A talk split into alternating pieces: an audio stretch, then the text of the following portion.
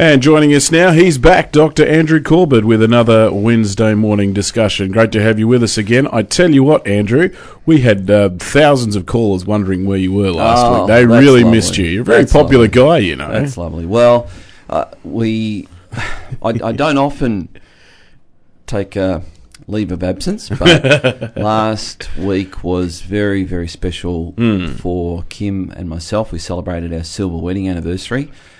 And because of that, we, in as Kim pointed out, it was actually the first time in our 25 years of marriage that we've been away just to be away without Yeah. kids, since we've had kids, of course. And oftentimes we'll we'll get away, but it's because I'm speaking somewhere or we've mm-hmm. got to be somewhere. But this was just just to celebrate our our wedding. So we actually went away and had a just a wonderful time. 25 Yeah. years of marriage, and I love my wife more than ever. And I thought I could not love her more the day I married her, Ah. but I I do. She is the absolute delight, joy, strength, support, encouragement, best friend to me in the world. So that's worth celebrating, Indeed. Cameron. Indeed, I agree. So I apologise to our listeners who look well, forward to these. I've always said that um, Dr. Andrew Corbett, if he can't turn up to something he's uh, that he's committed to, uh, he's got a legitimate reason, a very legitimate reason, and I think from what you've just explained, we're happy with that. Well, I, I, I- feel like I've just brought a note from my mother. no, no, no, not at all. not anyway, at all. Cameron, um, just uh, I've just brought in something Yeah. again. This is a th- now this is something we want to give away on air. This is a high grade vacuum flask, but as you can see, it's not just a normal high grade vacuum flask. This is courtesy of All Signs Mm-hmm. who've done this for us. This is a Way FM uh, high vacuum drink flask, and when we go to our first music break, Indeed. how about we give this away? This is this is great uh, for putting your, your morning coffee in on your way to yeah, work, or going somewhere to watch the kids play soccer or something on a cold Saturday morning, and, and make sure you hold the, the logo outwards so people Yeah, can so people see can it. see it, It's a yeah. you know, we've got our YFM princess there, and the news on the hour, best hit music and inspirational tips for living well, which I hope we're going to give a few in a moment. And if we give that to the first caller during our music break in a Music few break, minutes, so don't bring so yet. uh, don't ring just yet, Right. but six three three four zero one hundred. First caller through, that's yours. Today, Cameron, I'm provoked, and I'm provoked because I I love our state, as I hope becomes increasingly obvious to people, and I'm not interested in particularly the party politics that make the the, the, the temperature of our state, both economically, socially, and spiritually. Th- That's that's not really where I'm at. But what what does concern me is that we have so much potential as a state, economically, socially, spiritually, and we we just don't seem at this point to be living anywhere near up to our potential. And I've got to tell you, my frustration with this is that those who we, I guess, appoint to lead through the political process, it look. Cameron, I'll, I'll be frank with you. I, the, the election, the federal election, is not until September 14, but I'm already pretty sick of it. Yeah. to be quite I frank, think a lot of us because would, it's a yeah. circus. It's got very little to hmm. do with actual leadership, direction, No. vision, implementation of the grand goal of what Australia and what our state can can actually look like. And to read yesterday that that our our own premier has put certain decisions on hold because she wants to await to see what uh, th- this was just breathtaking that a Labor premier would, would, would indicate this. She wants to see what a, a potential Liberal national government would the impact that would have on our state. It just it just made me realise, man, we are in we're almost in paralysis here. The, the, how on earth can we get get this state anywhere close to its potential if we're worried about the, the circus of personality mm. politics? Yeah, yeah. And this is really, really frustrating. And, and I tell you why, because in our state, we have some some really urgent needs that need addressing, but not just urgent needs, important long term issues that need addressing. And if I sound like a politician this morning, please forgive me because I'm not. I'm I'm just a concerned citizen who wants to see our state reach its at, at least come as close as it can to reaching its potential and hmm. sustainably so. Not just, you know, yes, we got there for three years. We, we you know, we, we were able to, you know, have uh, maximum employment and and uh, low inflation and uh, high productivity and increase our exports and improve the environmental ecology of our state, which I think we can we can do all those things, but not just for a, a, weeks, months, years, but but have a, a long term culture that that maintains these things. I really think. For good reason that this is possible. And the word I want to use to describe that ultimate end goal is rich. I think we can be a rich state. Now, I'm, I'm going to talk about the, the secret, the biggest secret of the rich. And I know straight away there are going to be people that are just going to, oh, switch off because they think I'm talking about Rolex watches, fast, expensive European cars, uh, an expensive yacht moored down at the marina, that kind of rich. To me, that's not rich. To me, that's opulence, and that's that's a completely other thing than the actual word rich. Uh, I, some people will think, look, I'm I'm just not into money. I'm I just don't care about money. I just want to have a happy life. Well, I would actually say the word rich has to encompass at least an element of that, but but I think you're, if I can be so bold as to say to the person who would respond like that when I say, I want our state to be rich, I want Yeah. every person in our state to be rich, that when people hear that and they go, oh, boy, you know, here's another, here's a preacher who's, who's on about money and, and all the rest of it. And, and for those that know me, they know that that is, that is just clearly not where I'm at. And when I use this word rich, I'm, I am, I am using that word in a, in a way that I guess means uh, not enslaved, not enslaved either to debt, not enslaved to your circumstances, not always on the back foot, not always going from hand to mouth, not always going from week to week, not dogged by your lack of resources and so when I use rich it's it's got nothing to do with fine Italian suits or mm. or the nice things of life but but it's those things that mean we because Cameron here's here's what concerns me. Here in our state we have the highest level per capita of personal debt in Australia. Th- th- this is a, a, a growing problem. It's a growing problem that we have now a generation of, of teenagers that will grow up uh, sorry, that will reach adulthood in debt. They will already be in debt. And throughout their entire adult life, till the day they die, they will never live a day without being in debt. Now, if someone doesn't think that's a that's a, an outrageous problem, then th- that just to me Yeah. that that just exacerbates the very problem. The Yeah. fact that no one thinks that's a problem. I think this is a huge problem. And it's not just that. We're actually going to have, as we already have, some in some instances we have second and third generation social welfare recipients. Tasmania has the highest social welfare dependency of per capita uh, of any state in Australia. Now, hey, I'm not saying social welfare is bad, but I am suggesting that in some instances this actually diminishes your your, your ability to be productive. It can actually there are some people who can have the they do they have the potential to be a contributor, not just a recipient.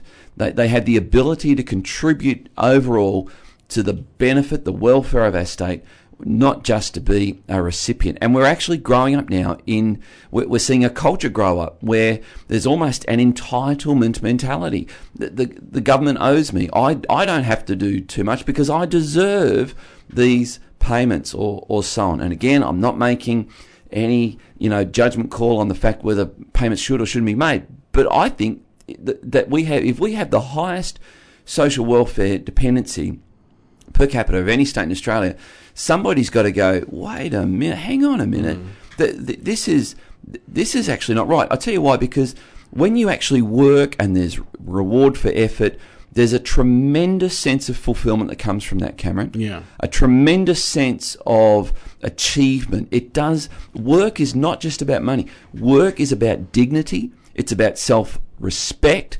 It, it gives you a reason to, to get your, your, your feet out of bed early when you don't want to each morning.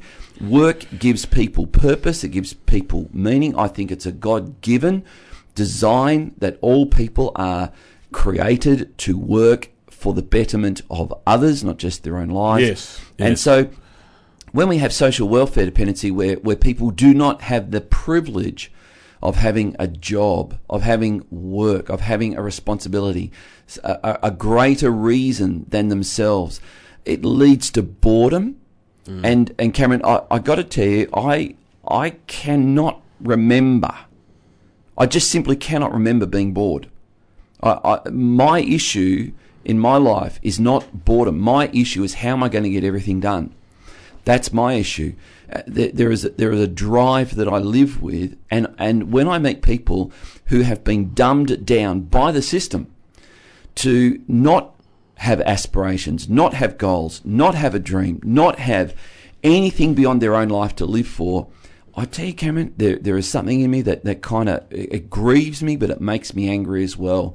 That that there is a generation that is growing up deprived of the opportunity to reach its potential, and and Cameron, this is not right. So when we talk about rich, that's you know the big picture that I'm talking about, and I think there is a secret that that rich people, genuinely rich people, have that is not widely known. And after we come back from the music break, let's start to talk about that. And I remind our listeners, if you're the first caller through now, six three three four zero one hundred. While we go to this music break, we'd love to give you this high grade vacuum flask. It's the YFM vacuum flask put your tea, your coffee, your soup, whatever in courtesy of Mick from All Signs. Thank you, Mick. And uh, we'd like to give this away to our first caller. But let's come back after this song. Okay, let's go. More after this on YFM.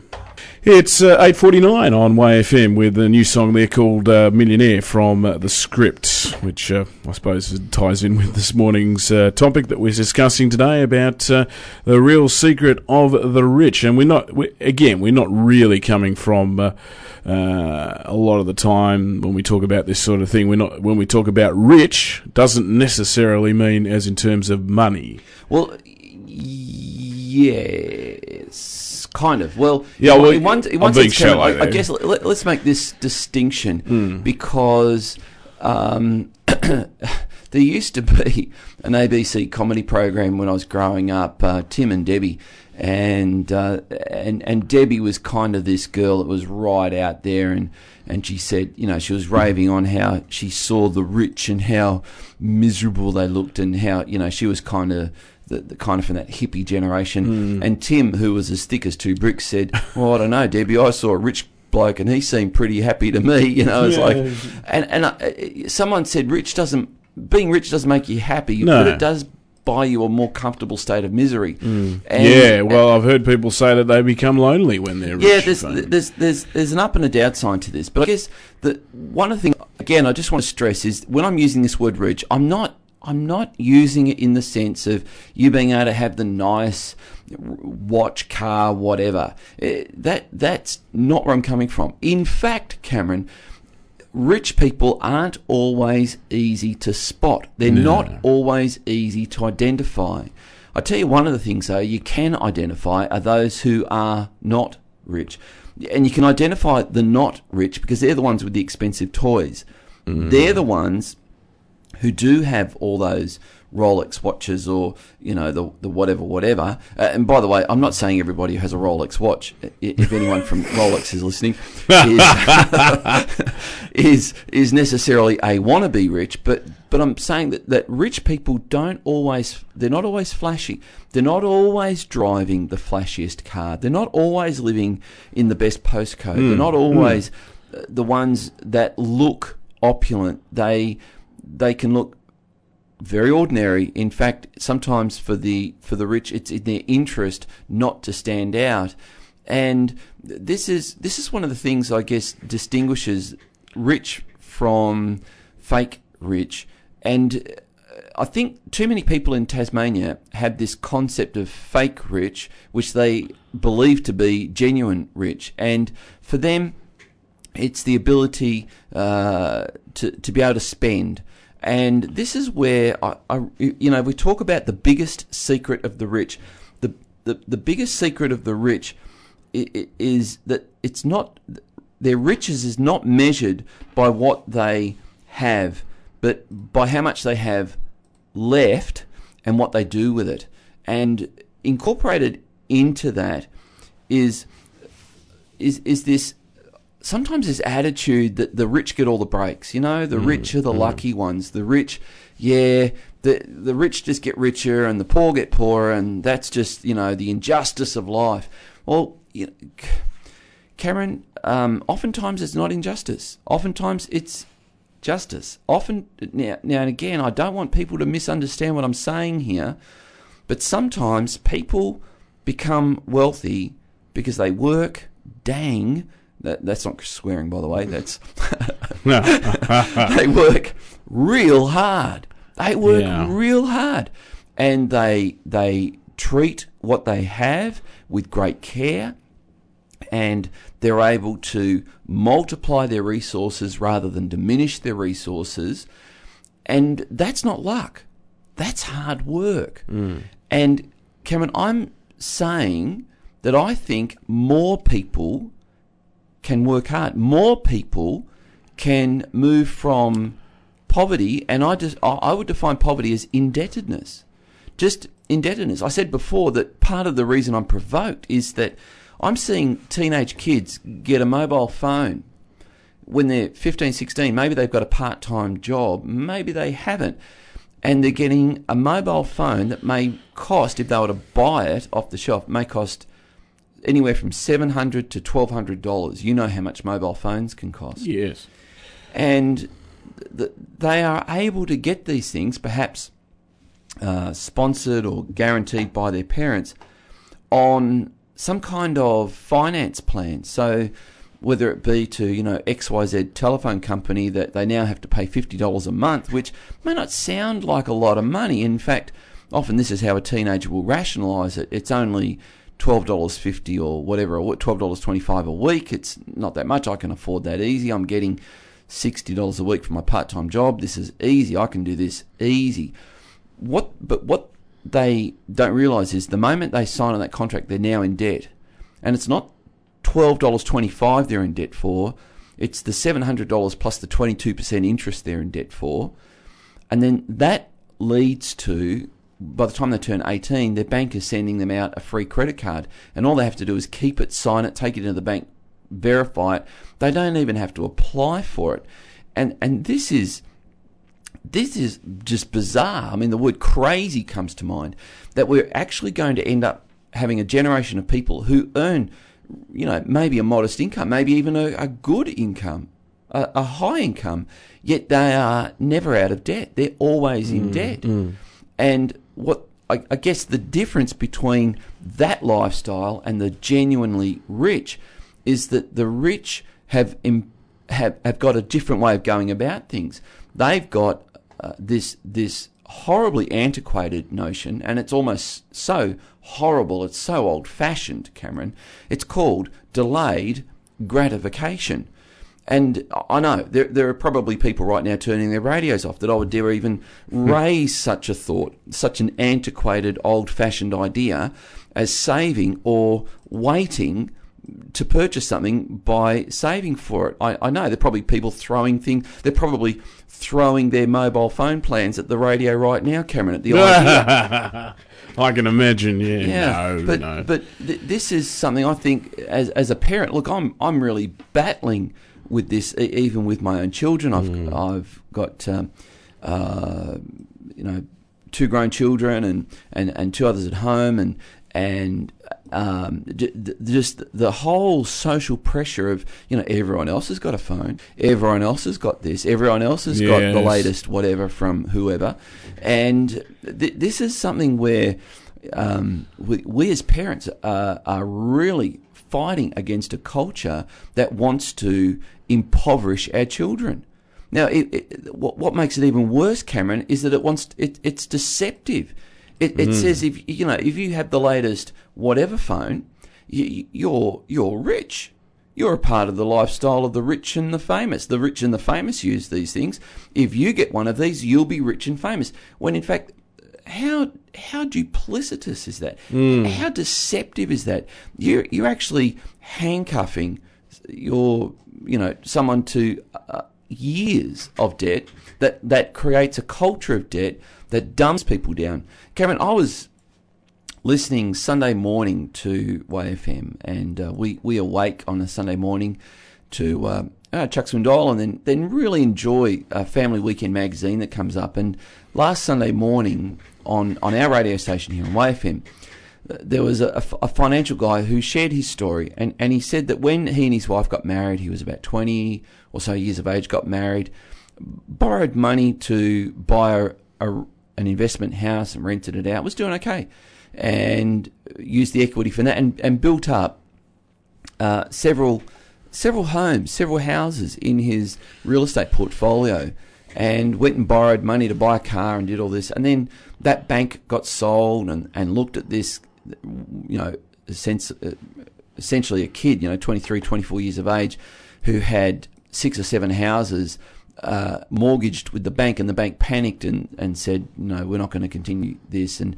and that sent this kid, this kid, this 23 year old man, into bankruptcy. And, and he shared his story and he said, look, you know, I had the nice car, I had the houses, we were doing well, we had several million dollars um, of real estate assets and then within a matter of uh, a couple of months it was all gone and he said i had to go back to square one not only square one we were behind square one we were we were behind zero and we had to catch up get back to zero and start again and he said one of the first things he realized was the lifestyle traps Yeah. that culture puts you in for example he said some people think the only way you can ever own or drive a nice car is to have car finance. He said most people spend $400 a month on car finance. He said if you took that $400 and put it into a mutual fund, a cash management fund, and did that for 10 years, at the end of 10 years, you would have a roundabout with the compounding interest, you would have about $1 million. Wow. And he said, or you could have a car that you just spent $15,000 on that's now worth $2,000. Your choice, your call. Cameron, how about we come back after hmm. the news and let's actually start to unpack some of the very practical steps that the rich do to maintain wealth and avoid debt. And I think these are things that we both personally and as a state can begin to consider. Indeed. You're on Launceston's YFM. Very good morning to you. I'm Cameron Skirving with Dr. Andrew Corbett this morning. It's 9 o'clock news time. Oh, Four on YFM, and uh, we're talking today about um, uh, about million, about being rich, and um, obviously a big secret that um, that they're having. And Dr. Andrew Corbett's with us, of course, to uh, discuss that. I am amazed at always the story of rock stars and, and, and movie stars who have a lot of ma- uh, money, they've got mansions, they've got all they need. Well, all that they would want, but maybe not necessarily all they need because despite all their wealth and everything like that, they feel lonely. Yeah, and Cameron, we often have this, I think, unrealistic idea of wealth and th- those people who accumulate wealth, well, rather get wealth very suddenly, such as perhaps sports stars who go from you know college or whatever, and then suddenly they're earning ten, twenty thousand dollars a game playing football or basketball or whatever that might be. They um, in, in fact, in America, there's, there's a real problem. I was watching uh, the, the retiring chief of the NBA talk about the crisis they've got over there, where some of these young players have, have earned tens of millions of dollars throughout their career, but by the end of the playing career, they've got nothing left Yeah. and it's they now recognise that, that that there needs to be some uh, intervention, uh, forced intervention uh, through the through their managers. Uh, this is just bizarre. This is this is incredible to think that someone could earn 20, 30 million dollars over a, a 15 year playing career plus endorsements, plus everything else, and at the end of the 15 years, not have not have anything to show for it. Th- this is just bewildering, absolutely bewildering. And yet, you'd have it, it just points out that, that being rich is not measured by how much money you earn. It, it's it's measured partly by what you do with what you get. And there's a, a story that was told to me by an economist who uh, was making this point that there was once a, a Vietnamese refugee family that, that came to America and the husband and his wife and his two young daughters couldn't speak English, and so they they had to learn English along the way, and of course that made it very difficult for the man to get a job. So he he he did what he knew, and and, and when he was in Vietnam, he he had a, a, a fruit and vegetable stall and he knew how he knew about fruit and vegetables and, mm-hmm. and he mm-hmm. knew how to sell fruit and vegetables and, and he managed to get a stall at a market and he began to sell uh, fruit and vegetables. And he he earned a, a, very modest income from that. He he earned around about twenty thousand dollars, and he managed to find a one room apartment where he, his wife, and two daughters lived, and, and that cost him about eight thousand dollars a year and he had a, about eight thousand dollars of living expenses, and so the the the other four thousand dollars he saved each year.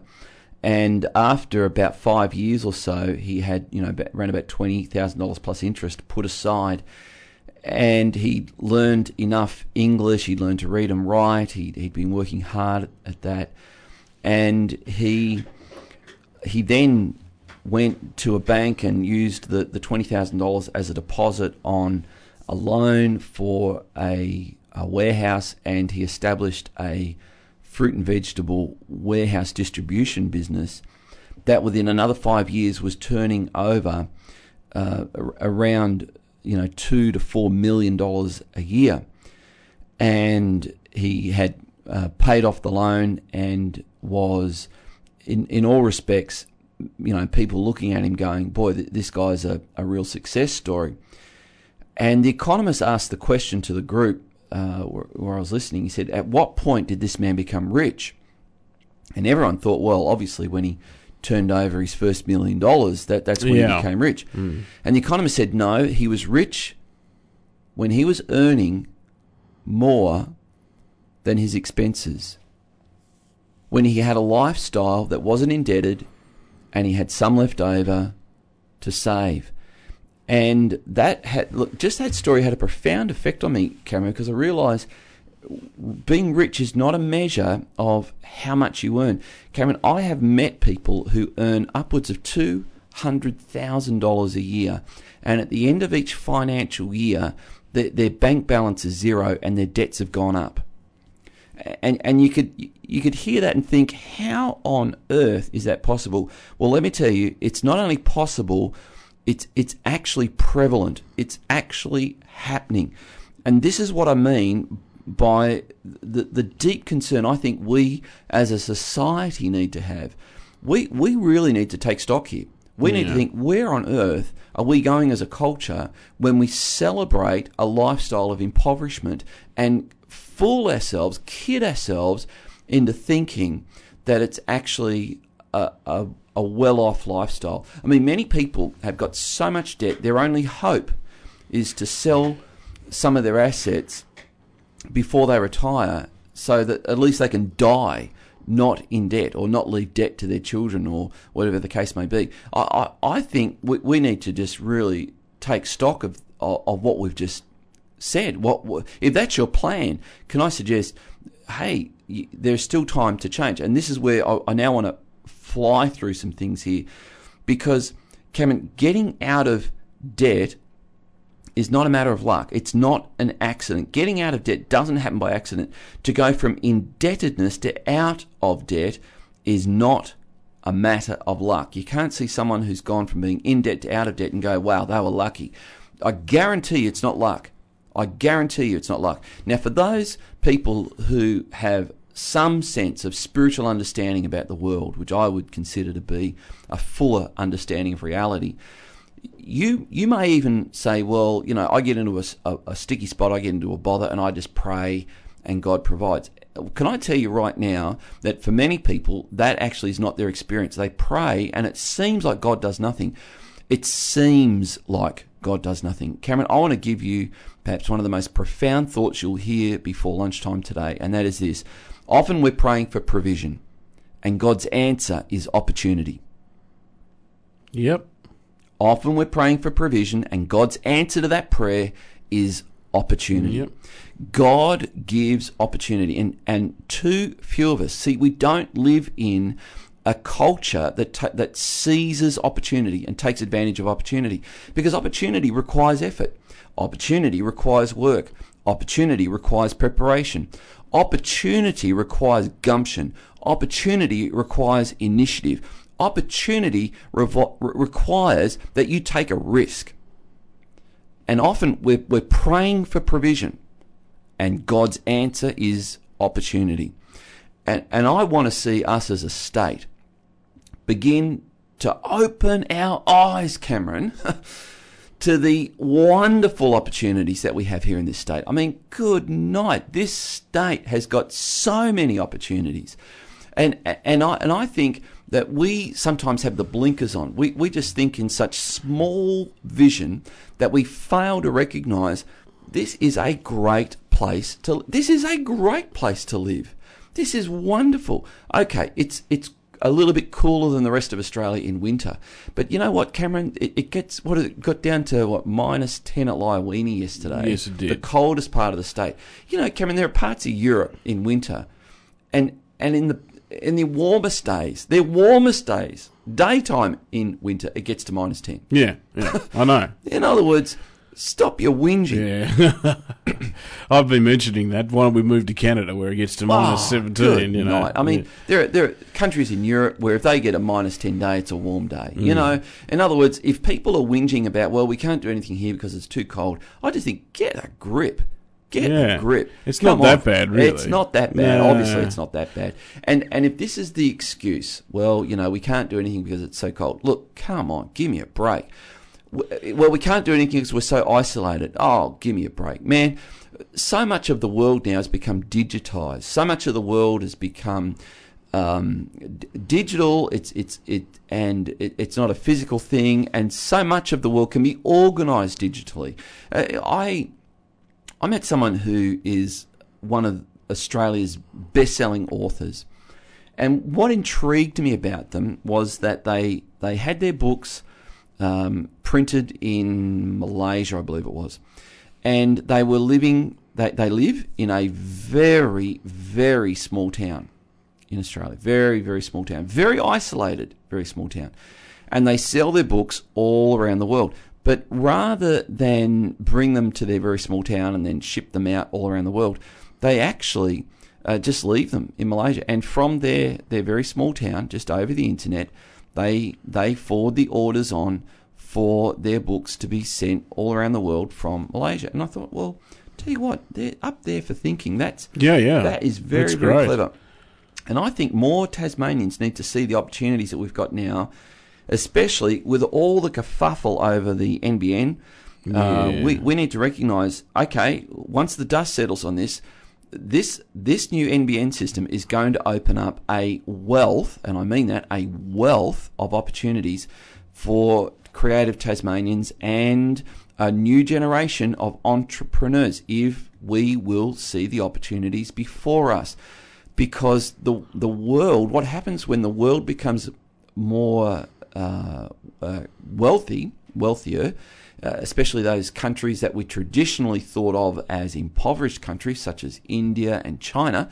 Cameron, mark my words, over the next 10 years, watch what happens in India and China. Our perception of India and China being, you know, uh, third world countries is is uh, just give me a call in 10 years and tell me, uh, Andrew, you were wrong or you were right on this. But I, I make this prediction: those countries where there is a culture uh, of uh, work, a culture where there's very low um, social welfare assistance, and again, I'm not making a judgment call on that. I'm just saying this is the reality in India and and China. Watch what they do with the global internet, the, Yeah, the yeah, information technology available. Well, watch what they do. Watch what Yeah. they do, and watch what effect that has on the average Indian and the average Chinese person. In other words, Yeah. they are going to be. I'm going to make a prediction. They are going to become some of the wealthiest people per capita Mm. on the planet. Now, these people are going to need things, and they're going to need, as economies become more sophisticated, they're going to need. Uh, they're going to need entertaining. Yes. They're going to need. They're going to want to learn English. They're going to want to develop their ability to be global citizens.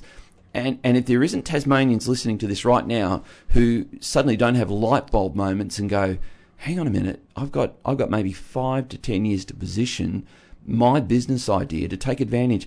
And this is where we need to think. Don't don't just think in terms of having a little market stall. You know, all more power to you if you go to the Evandale market or the Salamanca market and you sell your widgets there every set. Good on you. Well done. Well done. But there's a whole world out there that might want to buy your widget. There's a world out there that might want to buy your widget, and your widget may not be something you actually physically handle. It may be an ebook. Okay. Uh, I'm reading an, uh, my first ebook now. I've, I've been writing ebooks for several years, and and uh, so I'm actually walking the talk a little bit here. But I'm I'm reading an ebook now that I can read on. If I haven't got my iPhone to read it off, I've, got- I can read it on my iPad. If I haven't got my iPad or iPhone, I can read it on my computer screen. I've got to tell you, Cameron, that is fantastic. I am loving Yeah. this. This Yeah. is great. And uh, th- these guys have said, we're, we're not even going to print this book. Not, in, not even going to print it because we can do so much more as an ebook. We can embed audio, we can embed video, we, we can have all kinds of pictures, we can have links, we can take you to web pages from within the ebook. The world is your oyster if you get this. If you get this. And so I think there are there are certain things that the rich do that are secrets. They are not widely known. There are six things that lead to being rich, and they go from basic to sophisticated. Cameron, how about after this next song, mm-hmm. let's fly through the six levels of the secrets of the rich? And I'll tell you right now, the the, the biggest secret of the rich is that they invest. So let's talk about investing when we come back after this song. Okay, you're with Launceston's Way FM on the Breakfast Show this morning with Cameron Skirving in discussion with uh, Dr. Andrew Corbett. It's 9.19.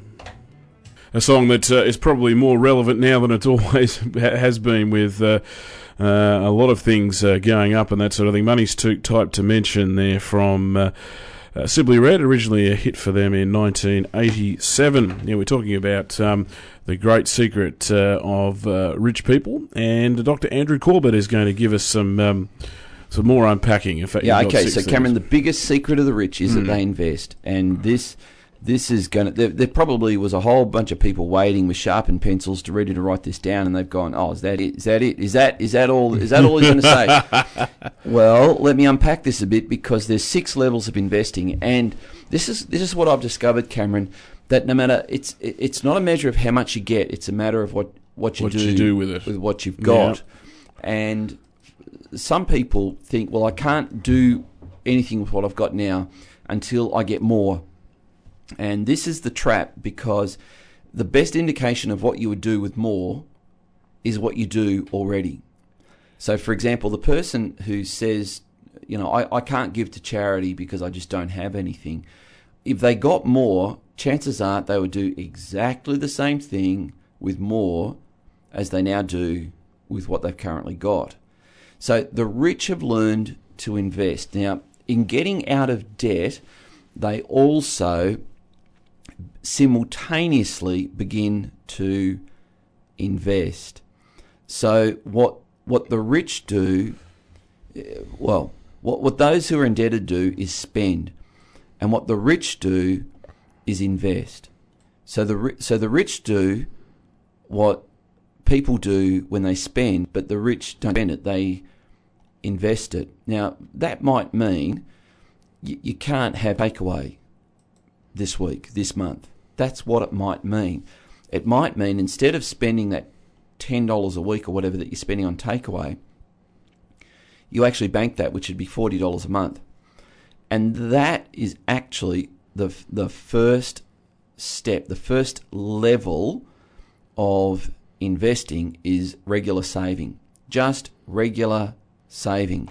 Whether it be $20 a month. Now you might think I can't save $20 a month. I've got I've got a mountain of credit card debt, I've got a car loan, I've got all this, I've got all that. Well, the, the simple reality is we, we could give you a million dollars right now and probably in about 18 months to two years, you'll be exactly where you were before we gave it to you, unless you change your lifestyle. So the first thing, the first level of investing is regular saving. Savings that, that means you put it Yes. in, and it's And not don't like touch it. I'm I'm saving this, you know, I'm I'm putting this in the bank on Tuesday to spend on Wednesday or to spend on Thursday. That's not saving No. to put it in, and it's it's not your Christmas fund. It's not anything. It's just there. Now, Peter Daniels, one of Australia's wealthiest men, uh, and one of Australia's biggest philanthropists, he says that it's it's prudent to have two to three months of salary saved in some savings. And uh, how many people would have two to three months of savings in the unfortunate circumstance that they lost their job? And the answer is not many. Not many would. So that's the first level. The second level, in America, they're, they're called mutual funds. In Australia, we call them term deposits or cash management funds. They earn a little higher interest rate than your normal savings. So the second level of investing is is mutual funds, cash management funds. The the third level of investing is called gearing. And this is where we begin to understand the difference between good debt and bad debt or destructive debt and constructive debt. Because not all debt is equal. There are some debt that will uh, be almost they're just perpetual. Uh, you, you borrow money and you, you'll be forever trying to catch up. This, of course, is what happened in America, where people borrowed money to to buy houses. They they, they borrowed almost hundred, sometimes hundred and five percent of the value of the house, and then the value of the house itself went down, and now people are left with a, a life, literally a, a life of debt. They'll never be out of debt, simply paying their house, uh, the mortgage on their, their house. Well, that you'd have to consider to be bad debt. Good debt, Robert Kiyosaki says, is where you borrow to create an income. So, for example, you might borrow money to buy a rental property, and that rental property not only pays back the money that you've borrowed, but it puts a little bit of money in your pocket each month. Well, you'd have to think that was good debt. And that's the third level of investing. It's called gearing. It's where you take your money and you multiply it through sophisticated borrowing. Now we're getting into uh, the area that the rich begin to traffic in, and this is where it starts to get more difficult. It requires a lot more homework. It's the, the level four of investing is developing a business. Developing a business. Now, I know there's a lot of people who hear me say that and they think they know what I'm talking about because you might be an, a self employed plumber, electrician, painter, builder, whatever, and you might think, yep, that's it, I'm in business. But I'm actually making a distinction between being self employed and business. A business is something you can walk away from from three months and it will continue without you. Mm. That's different to being self employed.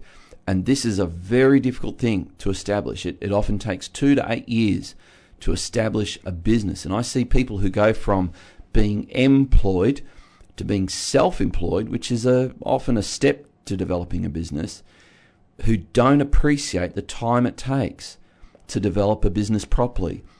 And they don't understand the role of marketing. They don't understand the difference between marketing and advertising. They don't understand how marketing is a huge investment in your business. I mean, Yes. Cameron, people need to, if they're going into business, they need to understand this that marketing is a is a part of their investment strategy for promoting their business. Essentially, the marketing is telling your business story. Advertising is promoting the particulars of your business. Uh, level five investing is um, a, a, little bit more sophisticated, well, uh, quite a bit sophisticated. That's where you establish a private company. So a private company will involve bringing in other investors. That might look like you develop a business, you then sell 49% of that business to other investors, and it gives you the opportunity to multiply that business through bringing in other investors. And that's a private company. So people who run private companies or, or are part of running a private company, a proprietary limited company or a company uh, perhaps limited by guarantee, these these companies may have di- have outlets, they'll have directors, they'll have a, a board, and they they are quite a sophisticated operation. And then the sixth level, the most sophisticated level of investing, is when you establish not just a business, not just a private company, but then you take that company and you go public with it. And that's that's a, a public company. That's a, a company listed on the stock exchange. And that is the most sophisticated business. Now, for people who are thinking in, in global terms, they and they really want to expand and they, they want to be someone who can uh, create wealth and employ people and give people the dignity of employment. And not everybody's going to be emotionally, intellectually, physically, socially able to do this. This is, I'm not talking to everybody right now, but there are some people who will have the potential to do this.